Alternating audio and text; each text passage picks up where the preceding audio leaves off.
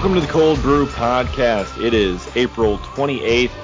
I am Dave Gasper, joined as always by Matt Carroll. We are the editors at reviewingthebrew.com, and we are back in our humble abodes back home in Wisconsin, where it is much chillier and nowhere near as nice as it was in Nashville, where we were coming to you from last week on the podcast. If you missed our our episode last week, uh, be sure to pause this here, go back and check out uh, our podcast episode live from First Horizon Park in Nashville. Matt, when I came back uh, from Nashville, the the next day it was like 40 degrees here, and when we were when we were in Nashville, it was like 80. Yeah, it's just miserable, wasn't it? Um, yeah. Uh, and and then having to work the next day and all that, just uh, I I know I should have taken an extra day off because I was not doing great at work the next day, just in terms of motivation, we'll say. Um, but no, the uh, weather didn't help. It got even colder yesterday, so uh, there needs to be some sort of teleport to Nashville or something like that, so we can just get away. Because I I plan on going back to there several times in the Yeah. future. The ballpark You- was you mean like an airplane? gorgeous. Faster. Faster than an airplane? Yes, that's right. Yeah, I might need that. My flight was pretty late uh, coming out of there on Sunday night. Um, I landed at Milwaukee. Uh, it was like one of the final flights of the day, so like the airport's just completely empty. I landed there at like 10 o'clock, um, and then I had to drive from Milwaukee. So like my mom picked me up, and then I had to go back to their place to pick up all the rest of my stuff that I had from over there from uh, before we left on vacation, and then immediately drive back out here to Madison. Um, so I didn't get in bed until well after midnight. Um, yeah, it was it was a tough time, but absolutely would love to go to Nashville again. Mhm. Oh my God, so much fun. Um, and I'm not just talking about the ballpark, but anyways. Uh, but the ballpark was incredibly fun, and we got to see three Nashville Sounds victories uh, that Mhm. weekend Friday, Saturday, Sunday. Um, starting with last Friday, Ethan Small Day, Yep. which was very exciting for both of us. And Ethan Small, Matt, he was as advertised, you know, just keeping things r- moving, shutout innings, and uh, lowers his ERA to 0.49 on the season. Yeah, had his uh, walks up there a little bit, but was really picking away at the strike zone. His uh, breaking balls, off-speed pitches were just just perfect. I mean, he had some of those guys just looking silly. Um, so he looked great. Um, we had a five for five night from Brice Turang as well. Yeah. Two two doubles and three singles, or the other way around. trying to remember. Two two doubles, three singles. Okay. Yeah, so that was that was Three RBIs. exciting. Three RBIs as well. Uh, plenty of people had RBIs in that game. Um, Yeah. Big John Singleton is in fact big, as is Tyler White. Shocking. Confirm Th- that. This is they, a massive development. Big John Singleton is big. they are monstrous, monstrous dudes. And um, did you want to mention this uh, just boring play we saw from Alex Jackson, the new Brewers catcher? Yeah, yeah, I think we should. Um, inside the park, grand slam, something you most certainly don't see every day. And Uh, certainly left- not from a catcher. No, definitely not from a catcher. Uh, left fielder thought it was a ground rule double because it went into the Sounds bullpen. Maybe it should have been. I don't know. I'm no umpire. Um, but the actual umpires decided uh, that it wasn't. And Alex Jackson motored, and I use air quotes uh, for motored around the bases to finish up his uh, inside the park grand slam. Former Brewers player Wes Helms, uh, who is Yeah. manager of the Charlotte Knights, ends up getting kicked out in place of his left fielder, who almost got kicked out for arguing the play. It was just a wild play. And Dave and I look at each other like, all right, uh, this is what we came down here for. we got our entertainment. Oh yeah, yeah, that was a that was a fun one. Everyone in that bullpen was diving out of the way. You know, did it hit someone? Eh, potentially, but the umpire standing out by second base could not see that down in the left field corner. He's running all the way out there. The outfielder's got his hands up, and it's like once you put your hands up, you're supposed to not touch the ball and like let the umpire make the call because if you touch it before he gets out there, the ball's alive again. Um, so you're kind of uh, you're just waiting.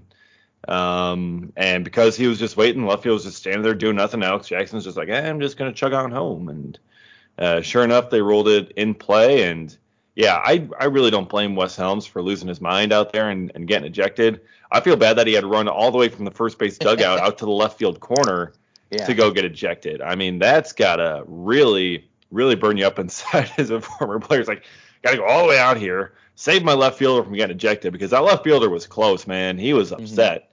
And again, I don't blame him. But yeah, it was it was a lot of fun for the Sounds at least. Um, that that was able to stand and, and go through and extended their lead even further. And uh, we had a couple of blowout wins for the Sounds there Friday and Saturday. Um, so it was uh, it was a good time. And yeah, you know, Brice Turang having a good night, Alex Jackson having a good night. I mean, and it was a gorgeous night for baseball, man, mm-hmm. just gorgeous. Yeah. Oh my God, that first night, Friday night, not a not a single cloud in the sky. Um, Saturday, sure, a little bit more cloudier, but still warm, still insanely sunny out, like just beautiful, beautiful. The uh, national anthem artists, every single game killed it. They're like these two young ladies, both nights that I was there, and were just amazing at it. Um, their little party deck was hopping out in right field that whole time, just elbow to elbow. The band, the band box. The band box. We I recorded our podcast times, last week. Yep. One of these times I want to like make my way out there and actually spend a game in that section because that's got to be fun. Um, just I, I can't say enough about that stadium. Just absolutely gorgeous. And I, I will say too, um, for if we want to name like a player that you know fans might not know about who impressed us, um, I, I would go with Abraham Almonte. I did not know that guy was as uh, um, beefy, we'll say, as he was. Maybe not John Singleton, Tyler White level, um, but he's a big dude and he put some good swings on some balls. I was I was impressed with him. I didn't know much about him um, but I might uh, dig into him a little bit. Um, I know he was a kind of latish pickup for us. I think he was an off-season pickup this year. Um, yeah. But uh, yeah, he was he impressed me a little bit. Yeah, he did. Uh, he did a really good job, and um, I think he had a home run during the weekend, and mm-hmm. I was really hitting the ball well. Um, another guy that uh, was impressive that not many fans know about, but I certainly do. Mm, I knew it. yep is Caleb Bosley, the starter on Saturday night, uh, the guy the Brewers picked up in the minor league portion of the Rule 5 draft, the only part of the Rule 5 draft that took place this past year. Um, a UWL, UW La Crosse alumni, um, former teammate of mine, good friend. Uh, I was able to catch up with him a little bit on Sunday, and that was uh, really good being able to chat with him. Um, and he went out there and he shoved. I mean, he went 5 mm-hmm. shutout innings. He pitched extremely well. Uh, got six Ks. You know, had just like two walks. You know, only a uh, I think only one or two hits. I mean, he pitched really well. Pitching against Johnny Cueto, mm-hmm. uh, who was on a assignment there for the Chicago White Sox. They're trying to get him ramped up for their season to help fill out their rotation. So this was Cueto's first start at AAA. So he came out and he threw a couple of innings and uh, gave up some some hard contact, gave up some hits, and um, Sounds ended up winning another big one there, but another great start from Bosley, who's had a, a bunch here to to begin the season. So he's someone who could also be an option for the Brewers as the season goes along if they need help on that pitching staff. Um, he really uh, has has shown up and, and, done an incredible job there. Yeah, absolutely. It was uh, it was a lot of fun watching uh, Johnny Cueto a little bit more up close. Um, he was doing his classic messing with timing kind of uh, doing different things with his windup. Um, anytime he was trying to quick pitches, it was not working on the Sounds hitters though. They got a couple hard hard hits off of that. Um, but it was it was a lot of fun to kind of have him down there for that. Um, and real quick, just because I don't want to forget about it, shout out to uh, Colby Peterson for dropping by the old uh, yes. ballpark and buying your boys uh, a beer and getting to chat some uh, Brewers baseball for a little bit too. So um, that was really cool to uh, see one of the listeners and readers of the site drop by and get to hang out for a bit. Oh yeah, it was a it was a great time, and you know it's it's the Corbin Burnes uh, Young effect. I, I think that uh, contributed to the beers there mm-hmm. uh, now, but yeah, it was it was great to to meet up with Colby and uh, uh, get get to chat with him for a bit. It was it was a lot of fun. So, um, we, like we got to do this again, going back to Nashville. I mean, we got we got friends yeah. down there, so that's right. Yeah, all three of us can take in a game together. It'll be great. If anyone else uh, listening or, or, reading is down in uh, Nashville, we can just have a have a nice big party down there. Maybe we could maybe, maybe we could uh, take up the bandbox, just kind of have a whole you know set up party out there for there you go for everyone. Yeah, it'll be great. Perfect. Nashville is a party town after all, as we both saw on uh, Broadway Street and other parts of oh, yes. Nashville. Oh yes. Did you did you uh, have fun hitting up the bars downtown? We did. We were there um, Thursday and Friday night. Saturday we were at a uh, kind of different part of Nashville, um, but was still a little bit of fun. But those were the two nights we went to Broadway. Um, hit up kind of a bunch of different places. Our favorites was definitely Layla's Honky Tonk. Um, had live band at the. Front. I mean, everywhere had live bands. Literally everywhere had live bands. It's Nashville, yeah. Uh, right, but this one was particularly very good. The first night we were there, um, it's kind of like the bar itself looks reminiscent of a Divey, Wisconsin bar. Um, so obviously that is little near and dear to our hearts. But uh, um, it was just we had a ton of fun there. And then you can at some of these places you can actually like go on your phone. They got little QR codes and you can request them to play songs. And so we did that with a couple, and um, that was fun to hear. And um, oh, you just, did that on your phone? Yeah, yeah, exactly. Yep, it, it, lets you put it in. You can tip the band if you want, which is a cool thing and good for them. Um, and they have like a whole list of songs you can pick from, so you pick songs that they actually know, um, which obviously mm-hmm. helps. Um, yeah, so we just did it like right from the bar, and then a few songs later, a song we requested comes up, and they end up doing this just incredible version of it. I will say my favorite part um, about the live music down there was two places we went they had fiddles in the band and got oh, requested yeah. Devil comes Devil went down to Georgia. Oh god. And both of them were just just knocked it out of the park. Just insanely wow. talented. Like it's That's you, a tough you, one. It, it, absolutely. Uh, but they both just amazing. So um, what, yeah, what was I the just, what was the name of the band? I mean, if we're hyping them up so much, do you remember oh who they were? Gosh, I sure don't. oh man, somewhere. Uh, no, the first one was it was Rooster Brown was the name of the band. I will say that I remember that one. I don't think I ever actually looked up the second one. Um, but the first one was Rooster Brown. They were very very good. Had a male lead singer and a female uh, fiddle list fiddler fiddle, fiddle player. Fiddler. Um, but she also sang too and had a gorgeous voice. Like they just the whole, the band was fan- fantastic. Oh man. So at at the place I went to, I was at a famous Nashville's, which is like right on like Broadway. They're just kind of like a bit up, I think, on like Second Street, but pretty much like right there, uh, close to the river. Um, I was there Saturday night, um, and this bar, and it's like there, like it wasn't a phone. It was just like you know, hey, like she was asking for you know requests or whatever else, and you just kind of like shout it out, and then there's like oh like that one, then they kind of like see if they can do it or or if they can or whatnot. Um, but she was amazing like oh my god just an incredible voice could do so many different things.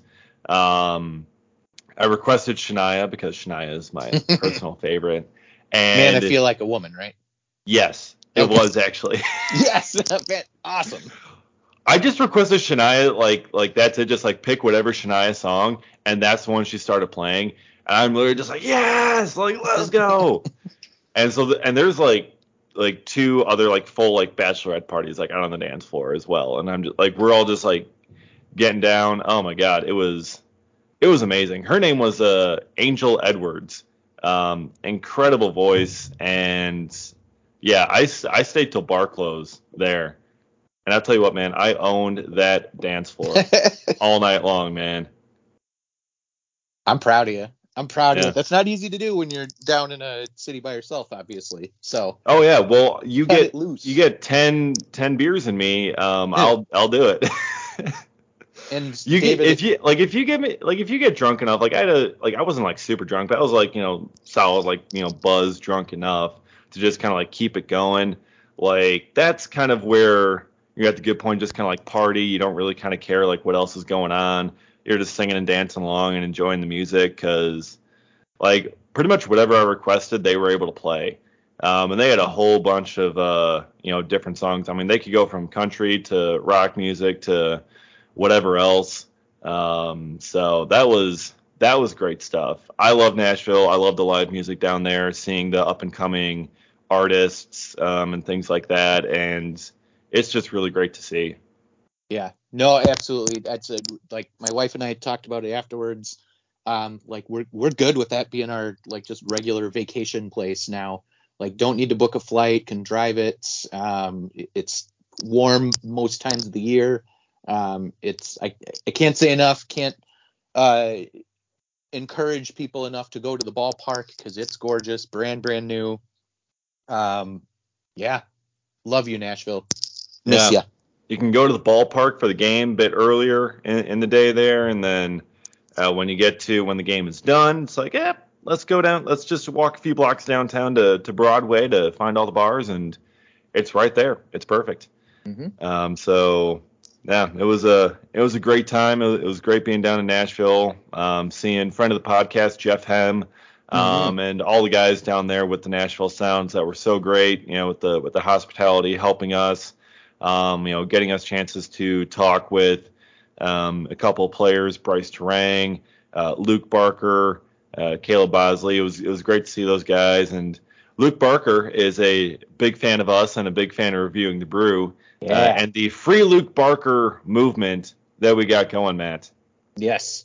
Awesome. I, I that was the one part about my my regret about, I guess about it uh, was get, having to miss out on the player interviews, especially Luke Barker. Um, that is uh, one of the downsides, I guess, to try and work a vacation into trying to get all of that done, considering how early they have to do player interviews and whatnot. Um, but yeah, we're gonna be we're gonna be chugging along in that free Luke Barker train for as long as it takes to get him up to the major leagues. Um, but he he pitched uh, one of the games we were down there as well, and uh, looked damn good when he pitched as well. Yeah, yeah. Saturday night came in, pitched an inning on the third, and did a did a fantastic job. No runs and uh, just light it, lighting it up as always. So yeah, we got to get him to the to the major leagues. So so then we get to the end of the weekend. It's time to go home. I'm sitting in an airport. I mean, you you were already driving back. Yep. Um, I'm sitting in an airport. I got a late flight. Like the game ended at like five or something. My flight wasn't until like eight twenty ish. Um, so I had a couple hours to kill. So I'm sitting in the in the airport and I'm at this uh, restaurant because you know I, I hadn't um, you know I had plenty of time. I started doing a, an AMA on Twitter. Um, a bunch of people just asking questions. And I'm just like I got plenty of time to fill it. And someone asked me what was my go-to Nashville hot chicken place, and I'm just like hmm. Oh, I, I had to re- regretfully inform them I had not gotten hot chicken on this trip to this point. I, I didn't go to one. I, I just didn't have the time, and well, I also didn't have a car down there, and I didn't feel like Ubering to uh, that many places. Um, so I didn't have one. But in the airport, there's this uh, restaurant that did have Nashville hot chicken. oh, okay. So I'm like, okay, well, I got several hours until my flight. I might as well go in here and uh, order some some Nashville hot chicken, and I did, and it was delicious and and it was amazing. And then I look over behind the bar at the TVs, and what do you know? There's Sunday night baseball, where the Brewers are, and I'm like, Yeah. oh my god, this is amazing. Like for the first little bit of it, I, I wasn't able to watch it because I was uh, eating or just kind of not there, and you know, then all of a sudden I get a whole bunch of notifications. Angel Hernandez sucks. I'm like, oh no, what happened here? So I just kind of like find a meme because there are plenty of Angel Hernandez memes about him missing calls, and I just kind of put that up. I'm like, this seems appropriate. I'll be honest, I did not see what the call was. I did not see what it was that made everyone so upset. But this tweet got like a thousand likes. it just blew up, and I'm just like, what even happened? I don't even know.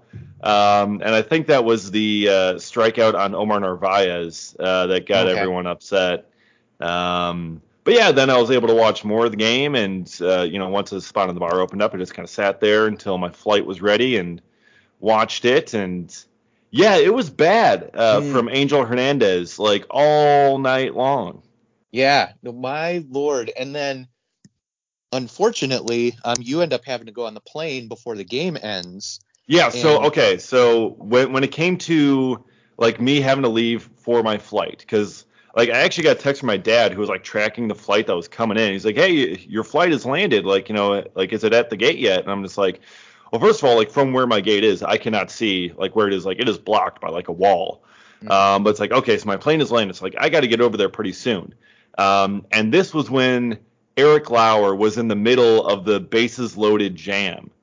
Um, and he was like just close to getting out of it. He had the two outs, and like I just I had to leave before that at bat ended when he got the strikeout to end the inning. It was like a one-one count or something when I left, and I just missed the the strikeout there and the and the hype to end the inning. I was so mad.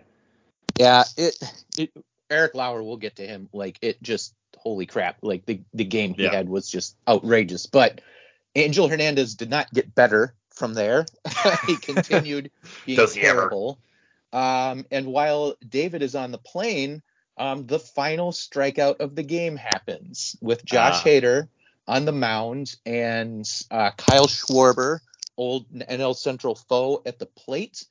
And the ball ends up being outside, and he lost it. Oh yep. my lord, did he lose it? I lo- like not only like did we get some amazing, and I feel bad for Schwarber, I'm sure we all do. Um, but not only did we get some amazing social media content out of his blow up, but Josh Hader's reaction to it was fantastic. He, he got the like awkward looking like iPhone emoji with the teeth showing. I've seen as comparing him to the uh, uh, pitching ninja did the thug life gif I remember with the that. glasses coming down in front of Josh Hader, walking away. Oh my god, oh, it man. just it was fantastic. But good god, and that wasn't even the worst one. If you, I mean, if no. you feel like going, that was just the final up, straw. Right. Um, there was the worst one was Jean Segura. That was exactly yeah, it was the like one. a curveball or something that came in, and it was way inside, like where across there, and Angel yeah. Hernandez was like strike. It was a like, half a foot off the zone. Half a foot. It was it was literally six inches inside. Yeah, like that's that, and then to find out what we find out about how MLB graded it today. Oh my god. They said he had 96. He's got a game was, score of 96 or whatever for his yeah, performance 96%. in that game? Out of 500? Like, come on. You Are we missing a decimal point here? Are we sure it's not 9.6%? Blake, I get that uh, the like the little white box on the screen isn't like 100% perfect. I mean, the the strike zones are you know it, you're it is something you're eyeing up it's all the the white box on the screen is really just slightly more reliable than the first down marker in football games. But yeah. obviously, if every single player is complaining about the zone for both teams, it's not just a perception thing. Like that yeah. was a bad zone. So I don't know how on earth you rate that a 96. Yeah, because like I mean, even with all the other games, you have that same white box, mm-hmm. and you have all these same umpires who are probably getting 96 grades from MLB, and they're putting up nowhere near as bad of games uh, from from those boxes. Like, is MLB giving everyone else 120s? Right. Like, like, like how how are we grading this here? If he's able to get a 96% for that game, I mean, everything was bad. The players knew it, like the the pitchers knew it, the hitters knew it. The pitchers just simply weren't complaining about it because why would they? It's working out mm-hmm. well for them.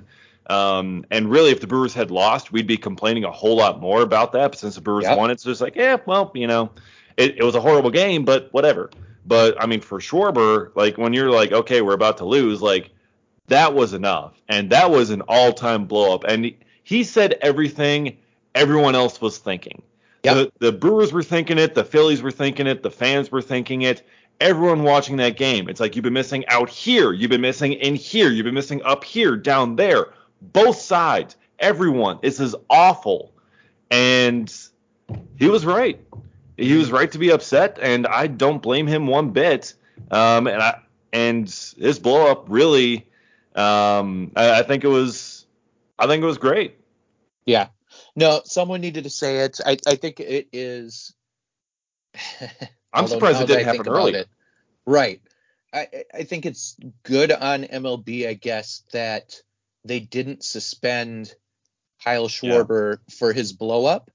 But at the same time, now that we know that he was somehow graded a 96, like you're saying that, oh, he was justified in blowing up and, and having comments after the game. They were relatively mild, but he was justified in doing that. But also, we think he receives a very, very high grade Angel Hernandez does for his work in the game. Like, how how do you reconcile the, both of those thoughts? Like that just those don't go together. Those do you can't come to both of those conclusions.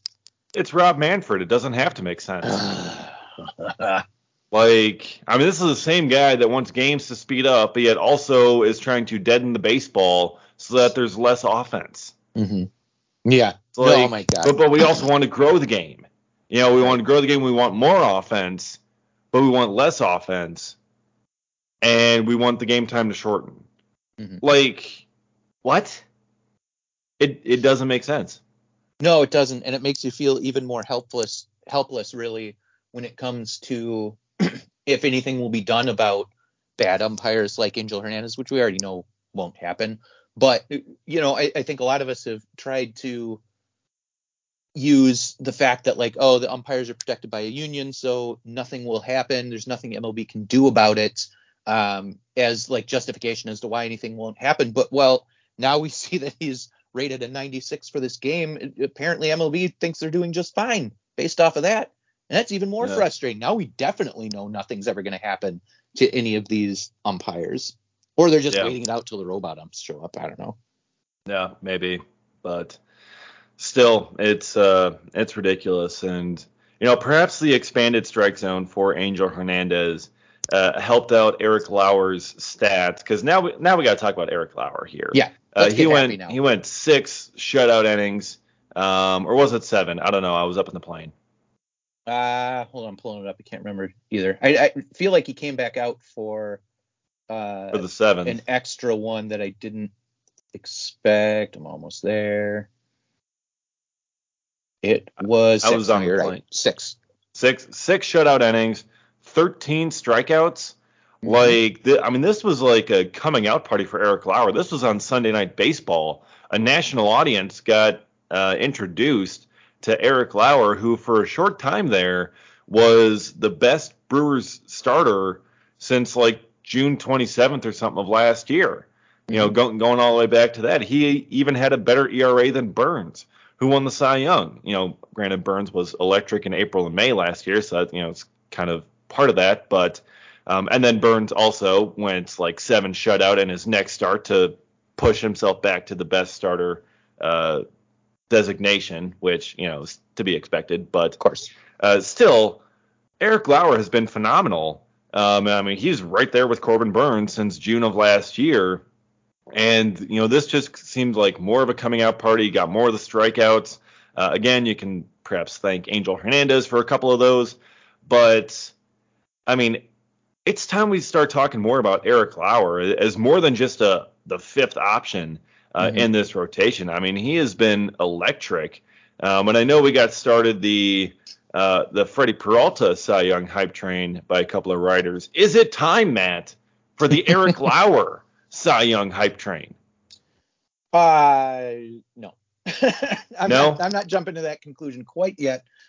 um, what about in 2025? I have maybe, a knack for predicting these things three years into the future. Maybe, I mean, he's 26 now. He'd be 29 by then, 30 later in the season. So, yeah, I mean, he's he's really hitting his groove by then. Yes. Okay, 2025, Eric Lauer, let's do it. Yeah. Um, we just we'll just no, have a rotation of, of Brewers and, and yeah, exactly. We always got to have someone in the works. Yeah. I mean, we can do Freddie or, or Woody this year, then maybe Burnes again next year, then yeah. maybe we can throw Lauer in there, and then like Ashby Small. Yeah, know, Ashby, those guys. There. Yeah, I think I think that's fair. There should always it's the Brewers. Maybe a second one for Woody and Burnes, or or yeah, Woody exactly. or Peralta. If they're still on the team by then. Yeah. Anyway. Okay, that that that's a. Sorry, guys. But no, I, I mean it's amazing what Lauer's been doing. It's amazing how he has kind of um, worked himself into the type of pitcher that he is. Brought on really young as a starter. Sorry about that. Um, brought on really young as a starter by the Padres. Um, kind of was average for a little bit. Obviously, was like average to below average when he started with the Brewers. But he started. I mean, he was like 22 when the Padres threw him into the fire uh, to start his MLB career. So like he's really hitting his prime right now. And of course, so surprise, surprise, he's kind of blossoming as it is. The, the Brewers have worked with him kind of uh, with his delivery, with the way he throws. I know his changeup was a big one a couple of years ago that they were trying to get him to really master. Now he has now he lets that bitch zoom too with his yeah. with another pitch. Um, he's he has really come out to be impressive, and it's almost to the point now where it's hard to outside of Burnes and Woodruff being your one and two. It's hard to say any of the other pitchers are X starter, your third, your third guy, your fourth guy, your fifth guy, because they're all so good. Like uh. Freddie hasn't looked good this year, but we know he's got it in him. He's he showed flashes towards the end of his third outing, so I'm really looking forward to see what he's going to do starting in about 15 minutes here, actually. Um, in today's game against the Pirates, and it's the Pirates, so hopefully that can like officially help him get back on track. Um, Houser has looked solid this year outside of his first outing, really. Um, this is an, a rotation of dudes. And, and and really, let's say at Ashby last night. Ashby looked amazing last yeah. night against one the Pirates. Hit. Exactly. And, and that, that, was just hit, a ground ball to third base that Brosseau missed because uh, he was up too right. too close. And Jason Lane was telling him get back a few steps. And if he had, he probably would have been able to get that. And then mm-hmm things might have happened. So it's another one hitter in Pittsburgh, and it, there's just something about freaking Pittsburgh and just missing no hitters. If y'all remember CC Sabathia mm-hmm. yep. in 2008, that one we can blame on the official score. This one, an we, error. Kinda, yeah, this one we, we kind of can. I mean, that one was pretty much a, a, base hit based on the positioning, but still, like it's Pittsburgh. Yeah, it's uh, damn you and your beautiful ballpark, but shitty scoring system. And team. And team. Well, I, I, like their shitty team because it helps us win games, but that's besides the point. Yeah. Um, but anyway, yeah, I mean, you just it's it's amazing, and we knew this coming into the year that the Brewers were going to be built around starting pitching, so it's not a surprise, but it's still just incredible what the Brewers are able to do and how interchangeable the pieces are in that rotation. Like you really could put so many guys in so many different spots, and you're not suffering by having a guy in the third spot when he's actually a number five starter, starter, a five spot where he should be up higher. Like it, it, any team that comes to play the Brewers has to be like, oh my god, who are we getting today? Because it is not going to be a fun time for you at the plate, no, no. matter who is pitching for the Brewers. It's it's like the murderer's row of a rotation. Yeah. Like like there is no weak spot. Like you got all dynamite guys uh, in that rotation coming up each day. Like there there's no weak moments like oh sweet we get their number five starter today. Like this is going to be a cakewalk. Mm-mm. No, the number five starter is Eric Lauer, who has better ERA over the past nine months than Corbin Burnes, or mm-hmm. he did uh, for a short time. He's still right there, but like there there's no really kind of weak spots, um, and and that's something that we've never really been able to say about a Brewers starting rotation. I don't, I don't even know if we've ever been able to say it about a Brewers lineup um, either. Right. I mean, like you see that with uh, like the Dodgers lineup or all these, you know, super high powered lineup. Oh, there's no weak spot in it. There's no weak spot in this Brewers rotation. I mean, these guys are, are all studs. I mean, mm-hmm. we need like Murderers Row for a rotation is too long of a nickname like rotation murderers row, murderers rotation. Like I feel like that's that's too much, but mm. like like something like that. There needs to be like a nickname for them. I'm not sure what it yeah. should be yet, but okay, we need to brainstorm this for a while.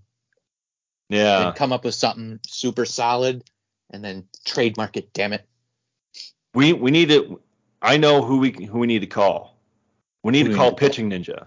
Yes. He is the best at coming up with the nicknames. Yep. Okay. Let's reach out.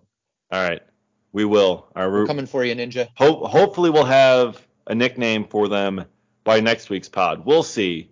Um, but yeah, this rotation is absolutely insane. So you get Eric Lauer, um, going on Sunday Night Baseball there. And then on Monday, you got a one game series at home against the San Francisco Giants, um, who the Brewers were supposed to play um, early in the season, but got canceled because of Rob Manfred's lockout.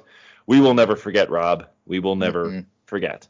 Nope. So we had that one game series and uh, against the Giants, Corbin Burnes started, and Corbin Burnes was electric once again. Mm-hmm. Um, and there goes the whole like, oh, he's doing good, but he's facing the Orioles and he's facing the Pirates and all these bad teams. Well, now he faced a good team in the Giants, and he dominated them as well. The unfortunate thing is that the Giants bullpen also dominated the Brewers lineup, and the Brewers were unable to put much together offensively. He leaves with a one nothing lead, but then the bullpen comes in, and it's uh, Trevor Gott here in the eighth inning. Corbin Burnes couldn't quite finish seven, uh, but Gott gets the final out of the seventh, and then comes back out there for the eighth, and then Joc Pederson comes up to bat, and a couple of Brewers fans have the bright idea of very loudly and very angrily heck- heckling Joc Pederson, forcing Joc Pederson to even kind of step out and you know just kind of deal with their with their heckling, kind of clear his head for a moment. They they got him out of the box, and that just kind of emboldened them even more, and they were talking more and more shit. And then Joc Pederson hits one off the scoreboard, mm-hmm. and well, Matt, the predictable thing happens after that. Let's just say. Yep, uh, he Joc Pederson comes across the plate and looks right at those fans, and yeah, how do how uh eat how shit, fucking pussies. Yeah, okay, good. I didn't know how explicit we wanted to go, but that is exactly what he said. I'll have to um, mark the episode and, explicit now. Yeah, yeah, definitely. Um, but and they deserved it. Like, let's be honest. If you're going to do that against the guy leading the league in home runs at the time, guys, yeah, important detail. Um, of course, like he has every freaking right to do that. And I definitely saw on social media more people pissed off at the heckling Brewers fans than they were at Joc Pederson because he didn't yeah. do anything to instigate that. He's he's removed from his days with the Cubs. Uh, he's the, his one his one half like not even full half a season. with the Cubs. Like so it's we, it's not like we should even really hold it against him for that. Um, yes, he hit the home run against us in the playoffs, but people hit home runs against people. It's what they're paid, literally what they're paid to do. Mm-hmm. Um, so like he didn't do anything to draw the fans' ire. Now, uh, from what I've heard, those fans were just generally being that way during the whole game. Um, and being that it was a big spot, that's probably why it got a little bit louder at that point. But I mean, it, it just you know, all of you know that if you were in the roles were switched, a Brewers player is at the plate and he's getting heckled for no reason for having done, you know, nothing, you know, instigating prior to Ryan that. Braun. Right, exactly. And Ryan Braun hits a home run, comes across the plate and yells something. You are 100% going to say, damn right, damn right, you should have done that. I would have done it. You would have done it. You all know it. And so yeah. for Pederson to do that, you cannot hold that against him. He had every right to do it. I, yeah. I got I got no ill will towards him. I, I'd, I'd rather not see him hit home runs against us anymore, but I'm not going to hold it against him that he let some emotion get out. It's an emotional game. Yeah, if you're going to dish it out, you got to be willing to take it. Mm-hmm. Like if you're going to dish it out heckling like that, you got to understand that he may heckle you back, and he heckles you back by hitting a bomb against your team and then uh, coming across the plate and yelling yelling at you. I mean, it's just it's how it's going to go. Um, so yeah, I I completely understand Joc's thing there, and um, yeah, I, I don't hold it against him for that. Um, you know, everyone might be like, oh, you know, it'd be nicer if you just kind of, you know, let it go by and whatever else. But like, imagine if you were at your job and you got some random guys, your your coworkers or whoever else, just coming in, heckling you, yelling at you about how much you suck or not going to do whatever, you're going to do this horrible thing, and then you absolutely nail it, like you nail a presentation or you or a sale or whatever the hell it is that you do. Like, are you gonna be like, yeah, suck it? Like, like are you are you gonna talk back? And be like, yeah, I told you so. Mm-hmm. Or are you just gonna sit there and just let it happen? Like, I've done it several times at work. Yeah. No.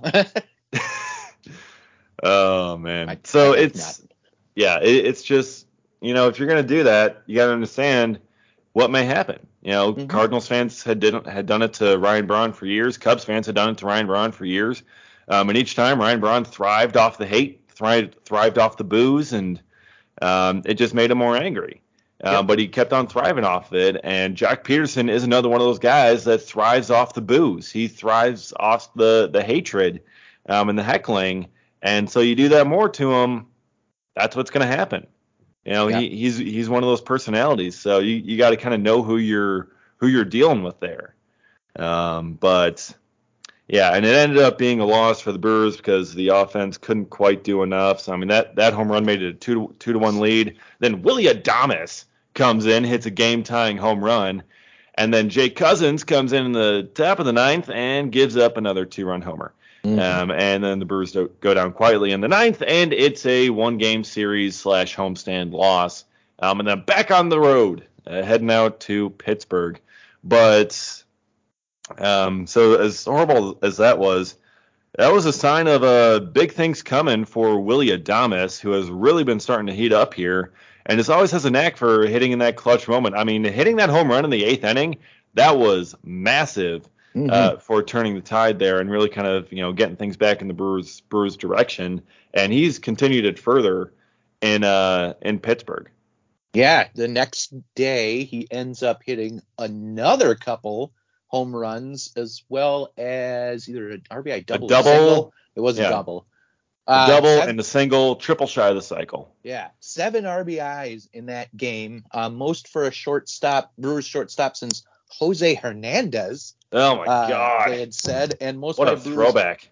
Yeah, and most by Brewers players since I think it was Yelich in 2019, correct? Yes, yes. So, um, yeah, and even last night, I think he finished. It was either one for four or 0 for four. Um, One for but four. his one for four, but his very first one that he got a hold of, which ended up being an out, was struck very well.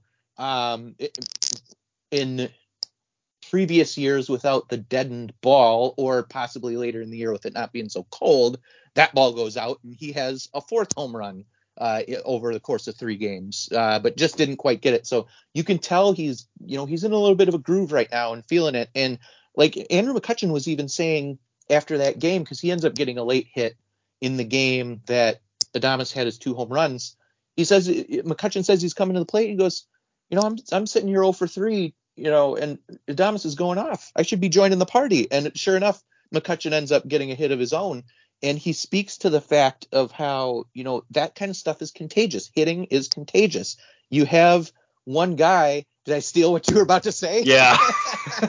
um, but but that's it's Great minds not- think alike. It's true. Um, but and we've talked about it on this podcast before. Hitting is contagious. Um, you one guy gets going, another guy gets going, and all of a sudden everyone kind of just you know has that more comfortable feeling inside and just starts heating up a little bit at the plate. So it always it's got to start with one, and um, hopefully that can be what kind of gets them going. Last night, you know, not quite as many runs, but they end up breaking through late and still pulling out a nice win. So you know, day game today, and uh, we'll see what happens. Uh, Just got to keep it going so that once we actually do get into some of these tougher games as we get into the May schedule, um, we'll hopefully have the offense kind of hitting its stride uh, right when it needs to because you know we all know we've seen it. It's it's been down. Offense has been down in baseball in general, um, but more a little bit more so for the Brewers. So you know, plenty of time still.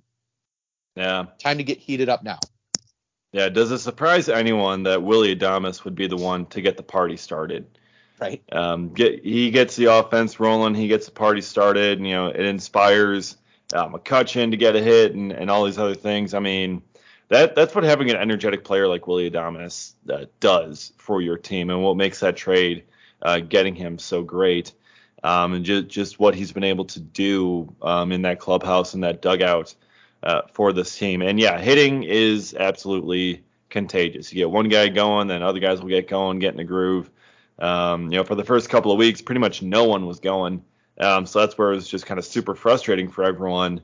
But now you got one going that can start and spread to two, and then three, and then four, and and just kind of keep it rolling. So it'd be that'd be very nice to see, especially considering all the complaints that I see in our mentions on reviewing the brew about the Yeah. offense. and how horrible it is and how they need to all get going. And then it's like, hey, we finally got some success. And, you know, they scored 12 runs against the Pirates, um, you know, the other day there during that uh, Willie Adames 7 RBI game. It's like, oh, hey, this is great. This is what a functioning offense looks like. This is good. Like, let's let's keep it up. But, uh, yeah, and then the next night it was like uh, dueling no hitters.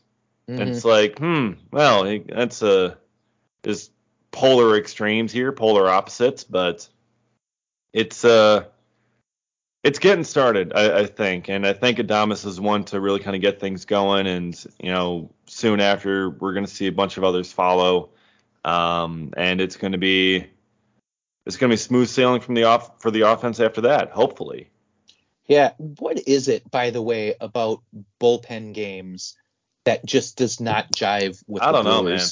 Like, it, I'm I'm not crazy to think of this. I feel like over the last few years, that's for whatever reason. And the Brewers have had seasons where they beat up on bullpens. Like as soon as they get past a starter, like it's open season for the hitters. Yet for whatever reason, it just feels like that specific like a team plans to have either an opener or a bullpen game. Eh, the constant switch up of pitchers just does not sit well with the Brewers. And unfortunately, there's no way to look this up, like because yeah. like it, you can't just look up games where the starting pitcher only went so and so innings because that could just be because they got beat up. Like it's not there's no stat for it. Um, but it just I don't know, just it, it as, as my memory serves me, it feels like that's been an Achilles heel for the Brewers, and I don't know why. It's so weird. Yeah. But it's not like they weren't hitting the ball hard though. I mean, they hit, they had like True. five, they had five barrels through the like the first time through the order. Like they were hitting the ball hard in the mm-hmm. air. Nothing was flying though.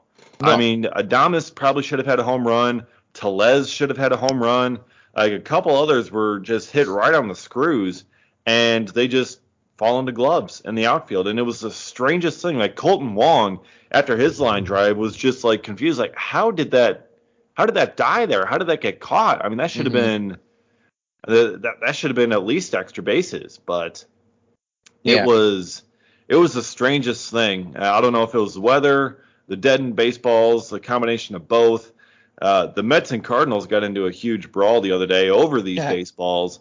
Uh, Chris Bassitt was complaining about how the baseballs are terrible and it's causing pitchers to lose control and hit more batters. And you know, then another batter gets hit, and well, now Nolan Arenado got close to getting hit, and then he started a whole fight after Pete Alonso got hit in the head the day before. And didn't um, start a fight and didn't start a fight. So then Nolan Arenado starts a fight and he he threw the catcher to the side. I mean, mm-hmm. that was mm-hmm. just ooh, move out of my way, um, and then get going to the pitcher. But the thing that stuck out to me in that video is that the first two guys who reached the the melee from the dugout were Albert Pujols and Yadier Molina. Mm-hmm. I'm like, mm-hmm. these are the two slowest guys in baseball. How slow is everyone else on that on that Cardinals team that those two were the first ones to reach the fight.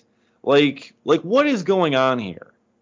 It almost makes you wonder with them being veterans as though they were planning to get there. Like they knew it was about to happen and were just more ready than everyone they else, would be those you know? kinds of guys, one right? They? Exactly. Yeah. I just what a joke. I I will admit I I did th- I don't often say nice things about anyone on the Cardinals, but I did think it was funny how after Chris Bassitt was complaining in the media about the baseballs, uh, Miles Mikolas for the Cardinals basically told him like maybe just learn to pitch better. It's fine for us. Like, yeah. so I I don't know. I I kind of thought that was funny, but um, and then like yeah, like you said, Pete Alonso gets cracked in the dome, but just you know gets up and goes over to first. The game before that, so then uh, some players get hit early in the game before Arenado gets almost hit like that. I, am sorry, like yes, it was up and in, but Oliver Marmol, the uh, Cardinals manager after the game, was talking about how like it, it, you put someone's life in jeopardy or whatever, and of course they're going to react like life in jeopardy. Get out of here. Like that ball was never going to hit him. My favorite part of the melee was actually Pete Alonso and how it took three Cardinals to pull him out of there because they were trying to keep him out of the uh, the dust up, and it, it it took actually three grown ass men to pull him away and drag him to the ground. Um, that that is a large dude, and I guess why they call him uh, the polar bear or Yeah. whatever. Yeah, and he was a ta- I believe one of the uh, guys was the Cardinals coach that tackled him. Stubby Clapp, uh, Yep. who is one of the all-time best baseball names. yeah, Um, that's definitely right a 1920s name for you right there. oh yeah, him and him and Rusty Kuntz of the uh, Kansas City Royals are two of the best baseball names of all time. Agreed. Um, and yeah, I think he, I think he was saying something about how like, oh, if, like someone wants to attack me, it's like, you know, if we want to put someone in the hospital, I can put someone in the hospital. I'm like, what the? It's like things are getting very violent between the Mets and the Cardinals. Mm-hmm. Um, but yeah, that was that was a good scrap. It, it certainly was. I'm glad the I'd Brewers say. were not involved in it. Yeah, no, for sure. Um, Although the Cubs may try to start scraps. Yeah, exactly. We did just just just a little bit of a little, little bit of talking going in a game earlier Yeah. this year. Just just a little discussion, you know. Yeah. That involved Jason Heyward sprinting in from the outfield like a doofus. Yeah. Anyway, whatever. Old news. Although we're about Sprinted to in just like Albert Pujols from the dugout. yeah, yeah. Also old news. Literally old news. You remember when Albert Pujols tried to steal third base? I do. It was fantastic. Thought he could be sneaky. I'm just like, what do you like? I like literally five seconds before that, I just got done saying how he's the slowest player in baseball, Mm-hmm. and then there he is trying to steal third base. I'm just like, what the hell are you doing? They have someone I can't remember who it was. Might have been Chelsea Janes because she pulls pulls up a lot of Cardinals stuff. Um, but had pulled up the actual sprint speeds of players on the Cardinals, and he's actually the second slowest. Yeah, Cardinal, Yadi. Surprisingly enough, behind Yadi, wh- wh- which now that you think of it that way, you're like, okay, I guess that's not all that surprising. But then I think like Alex Dickerson, I want to say, was like barely above those two in sprint speed. Like that is just that is a slow ass team outside of uh um I think Bader actually has some some speed a little bit and Edman possibly. Uh but generally that's not a that's not a team particularly built for speed it doesn't seem. Or maybe it's, No. or maybe just focusing on the old guys, I don't know. Yeah, maybe, but um, yeah, it's a it's an older group there with those guys, but um, oh well. So I, I, just so I've got the the Brewers game's about to start, and uh, the feed that I had to pull up was the Pirates feed, and Willie Adames is just kind of uh, hanging out, chatting with some uh, uh, Pirates players. He he was just talking to Ke'Bryan Hayes. Daniel Vogelbach Vogelback walked over, and Adames literally leapt up into his arms to give him Oh a big God. bear hug. Like, it, oh my, the Willie Adames is a national treasure, and we must Yes. protect him at all costs. yes, absolutely, it's uh, you gotta love Willie Adames.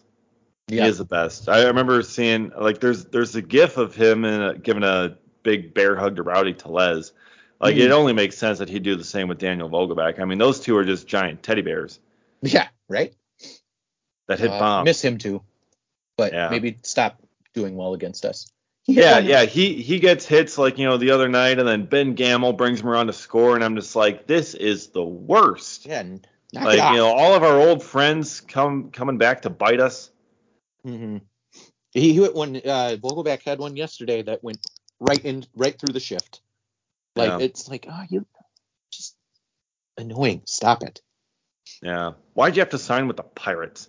I know. Well, at least it wasn't the Cubs or the Cardinals. Let's be honest. Yeah, well, I mean, he was originally with the Cubs when it came He's up not as a again. prospect. Yeah. not now. All that matters. Yeah. Yeah. All right. Well, it is time for Brewers baseball, and it is probably time for us to uh, get going. So um, be sure to check out the site reviewingthebrew.com for all the latest Milwaukee Brewers news and analysis. Thank you for listening to the Cold Brew podcast, and be sure to follow both of us on Twitter. I am at dgasper24, and Matt is at mkematt13. And we'll see you next time for another episode of the Cold Brew Podcast.